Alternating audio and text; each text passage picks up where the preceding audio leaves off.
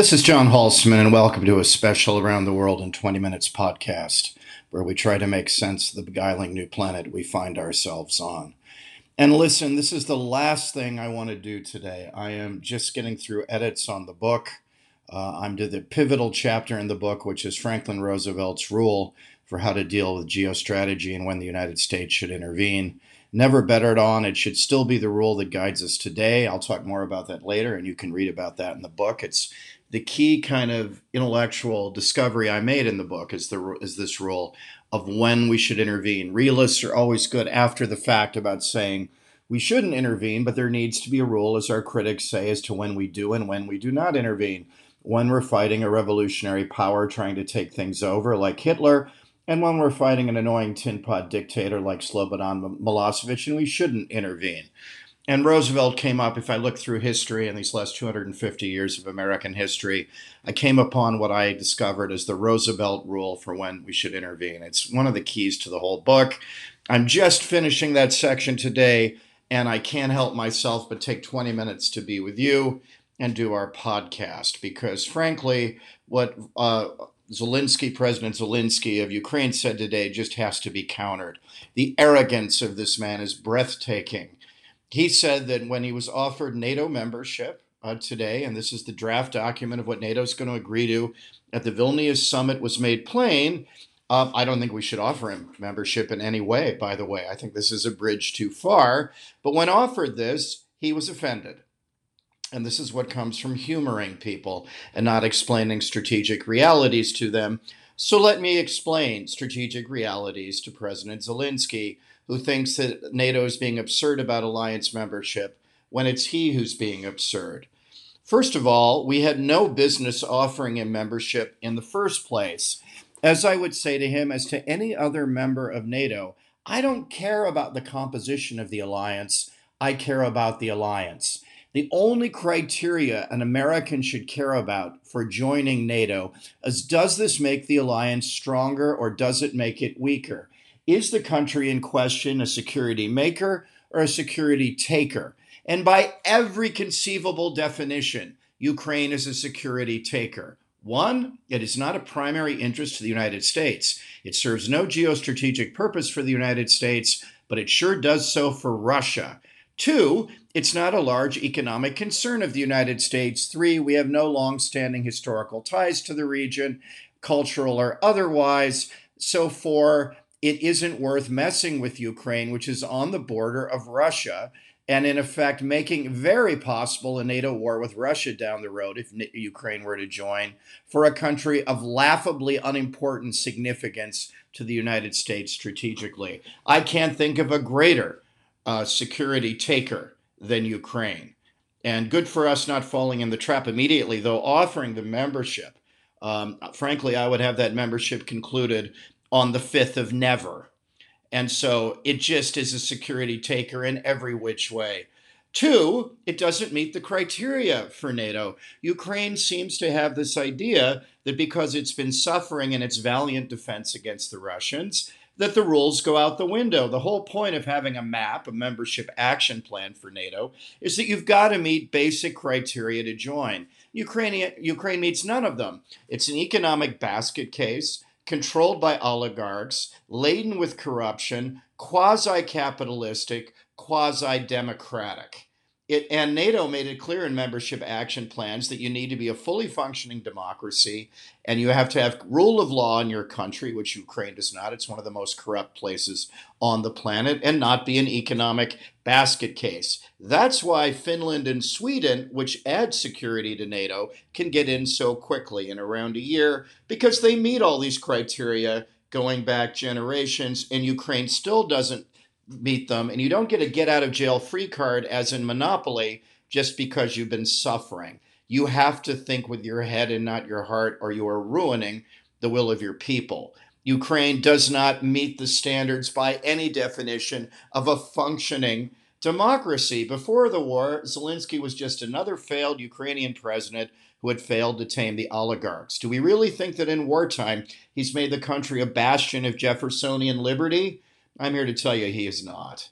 Second, it was a basket case before the war and remains a basket case now. And three, anyone who's saying Ukraine isn't corrupt hasn't been there, as I have been many times. So it simply doesn't meet the rules. And so to be offended that you don't meet the rules is crazy. So, security taker, we shouldn't have it in for that reason alone, based on American interests. Two, it doesn't meet the rules for a membership action plan, even if you thought I was wrong and wanted to include them.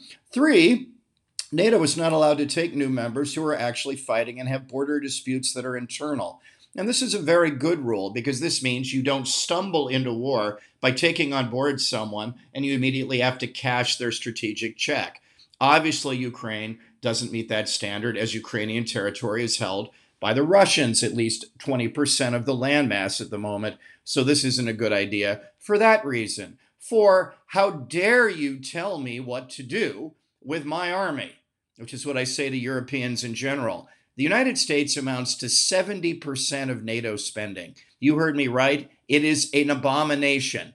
After all these years, 75 years of waiting for the Europeans to stop being lotus eaters and wake up from their strategic nap from history, the reality is that the United States is 70% of NATO's wherewithal. How dare you tell me what to do with my army? Worse still for the Ukrainian case, the United States is keeping the lights on. The United States has donated more money to Ukraine in terms of civilian, humanitarian, and military aid than the rest of the world put together. I think that's a grave mistake, and it's up to the Europeans to care more about their security than we do. But the simple fact is, the facts are the facts, and that's the case. The United States has spent about $110 billion, by the way, unaudited, which is the height of lunacy for the Biden administration. We have no idea where this money went except into the black hole that is the Ukrainian economy, riddled as it is with corruption. We've given them this money. And so, of course, I have a right to tell you whether you can get into the alliance or not.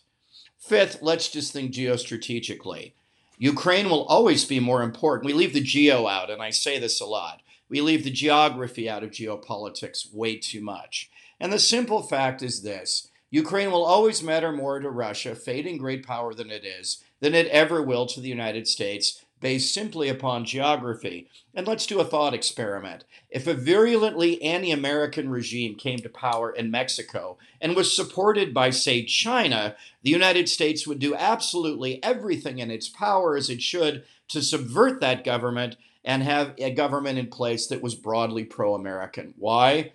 Mexico's next door to us. It's a simple, simple fact that is totally forgotten by the left leaning commentariat, which acts as though geography doesn't matter. We simply will not care enough about Ukraine to ever make this worth our while. And I remember when Georgia and Ukraine were under the lunacy of the neocon Bush administration, it was first being muted their membership. And I went to the Georgian leadership and said, Look, you're being lied to by people because the simple fact is NATO ultimately is an Article 5 commitment that if you're invaded, the rest of the alliance will come to your defense. As the Three Musketeers put it, all for one and one for all. So if you do indeed get attacked, we have to come to your defense. Let me be clear that because of all the reasons I've outlined up to now, its lack of strategic importance, it's not meeting the membership goals, it's being a security taker and not a security maker. Because of all these reasons up until now, bottom line, the United States is not going to fight a war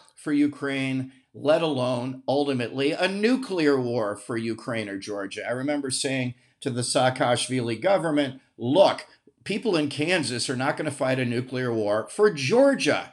Anyone who thinks that's the case is out of their mind. We simply won't do that. That makes absolutely no sense. On the other hand, if I let you in, I'm creating a hostage to fortune, meaning NATO can be ruined. Suppose Vladimir Putin rightly agrees with me and says that NATO won't fight a nuclear war to Georgia and for Georgia or Ukraine for that matter. And then let's assume Russia invades Georgia once it's a NATO member. And we're right. NATO doesn't fight a nuclear war for Georgia and it's taken over by the Russians. Well, that's the end of NATO. We've just destroyed the most successful military alliance in history. We've sold the silver to pay the butcher bill, and we've done this for absolutely nothing. That's the reason you don't take in countries you're not prepared to defend militarily or even with nuclear weapons. And that's what a security guarantee is. This isn't a game of risk, this is incredibly serious stuff. And anybody who wants to feel good isn't doing good. The goal here is to only have members of NATO we would defend militarily. No one in Kansas is going to fight for Georgia, conventionally or otherwise. So to take in all these countries that add absolutely no security to the United States doesn't do anyone a favor but Vladimir Putin, who now has a chance to destroy the NATO alliance, which has been his goal since he was a KGB officer in East Germany. That's what he gets to do because we simply won't fight a war for countries that mean absolutely, and I can't stress this enough, absolutely nothing to the United States. Absolutely nothing. All I can hope is that for all these reasons, people are waking up to the fact that Ukraine is yet another swamp for the United States to fall in. At least the Biden administration had the good sense, it seems to be in the draft document, to say Ukraine eventually will get NATO membership, which is a catastrophe. I wish they hadn't said that. I don't like lying to other people, but the way around this as a realist is just to say this membership will come on the 5th of Never, because the two conditions before Ukraine gets to be a member, beyond the things I've outlined here, are that the allies have to agree, meaning there has to be unanimity of the other NATO allies, the other 30, 31 NATO allies, and there won't be unanimity because the rest of the world isn't so stupid as the Americans are about this point. And then two, conditions, and it's left vague, conditions are met. That's still the membership action plan. You don't get the get out of jail free card. So if the Biden administration is saying that Ukraine only gets to enter when they've won over the Germans, the rest of the Europeans, and the United States, that they're ready to join in a unanimous manner, which is the only way you get to join NATO. And two, they only get to join when they've met all the conditions of the membership action plan, meaning being a fully fledged democracy with broadly rule of law, um, no corruption under control, and a viable economic economy. In essence, the Biden administration is being cynical, whereas where I am, whereas where I am being honest. But they are saying we'll let you in on the fifth of never, and that's the right attitude because I don't care about any one country. I care about the viability of the most important alliance in the history of the world and the most successful. That's what matters. NATO's what matters, not Ukraine, not Montenegro, not Finland, not Sweden, not any of them. What matters is NATO. And that the NATO, the credibility of NATO seems to be sacrosanct. As long as that's the case, things are fine. And in fact, look now, the credibility of NATO has worked up to now. The Russians show no signs at all, even if they could, which they can't, of invading a NATO country because they know that that would bring down, or they fear at least, that would bring down the wrath of God and the United States upon them. So they're not willing to do that. That's all the more reason to be incredibly careful about who we let into play. And then and this comes at last. The final point is to the Roosevelt rule that I laid out. The basic rule of thumb for when the United States should invade or intervene militarily in a country is if that country or that invasion or that flashpoint has the potential to lead to a hostile power dominating either Europe or Asia, the Eurasian landmass. And here risk does matter. Think of the game of risk. The Eurasian world island is the dominant area of the world where there are the most people, the most resources, the most ports by far. If you control Europe and Asia in a game of risk, you're going to win. And this remains true in geopolitics as well, upon which the game is patterned. So, the simple rule of thumb that Roosevelt came up with as to why we ought to fight the Nazis and Imperial Japan is that if either portion of the Eurasian landmass, Europe or Asia, is dominated by a foreign power, ultimately that power will dominate the world because the United States and the Western Hemisphere, powerful as they are, are just an island off this primary landmass of the world. And that primary landmass, because of resources and people, will always tell the tale. So the United States will remain dominant by Roosevelt's theory, which I think is still and ought to be the operative force of American foreign policy. This is still true unless someone dominates either Europe or Asia. Well, let's look at the world right now.